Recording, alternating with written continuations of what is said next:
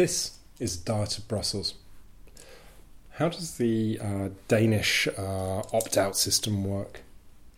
This is a, a, very particular case, uh, and as, you'll have noticed uh, over the episodes, we seem to have a lot of particular cases. But the reason we want to talk about Denmark uh, today is that it's something which has floated back into uh, the debate uh, particularly uh, with Cameron's insistence on some kind of legally binding uh, formulation of uh, uh, the exemption from the commitments to ever closer union, as he sees it.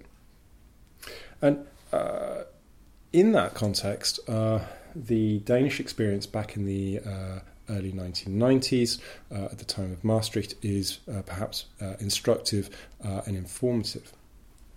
Um, at the time of Maastricht, uh, the Danes were prepared to uh, be part of the treaty. Uh, they had signed up to everything.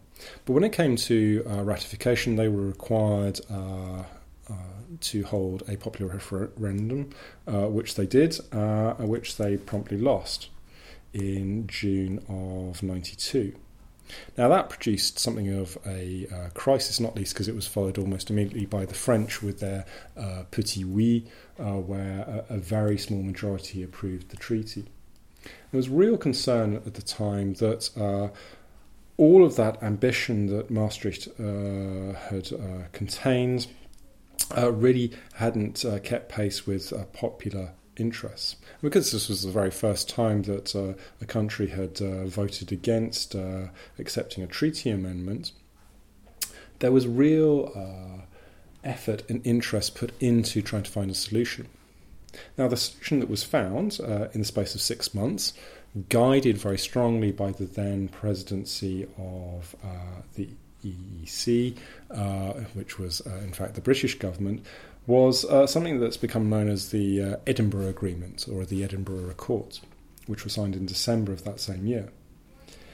In essence, what those uh, accords uh, said was that uh, Denmark would have some clarifications of its position on a number of different areas, most obviously and importantly, uh, a commitment that it wouldn't be forced to join a single currency.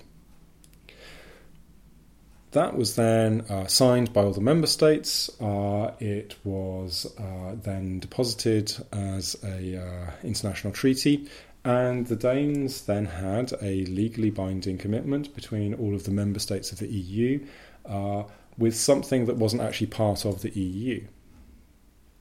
Now, uh, that process uh, really was a way of short circuiting trying to get uh, any further amendments. And if you can recall the uh, Maastricht uh, ratification, that took a very long time indeed because of all of the problems of ratification. So to try and get a, a further amendment of the treaty wasn't really possible or viable at the time.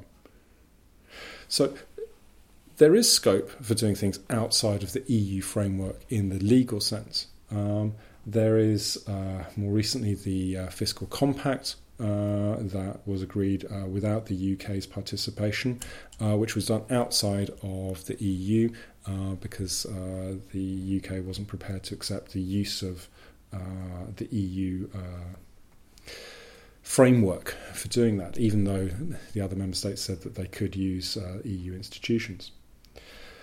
So there are ways and means around this kind of uh, approach. The question really is whether the Danish uh, model is one that is uh, reproducible.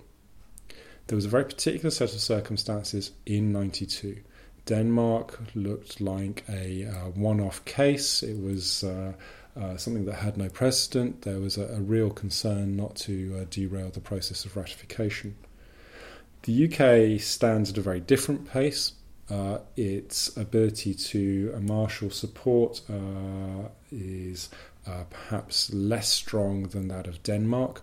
And potentially the issue is one which uh, several member states may feel that they've already dealt with, not least in a declaration of the European Council uh, last year that ever close union was not something that was an obligation to, to, to member states.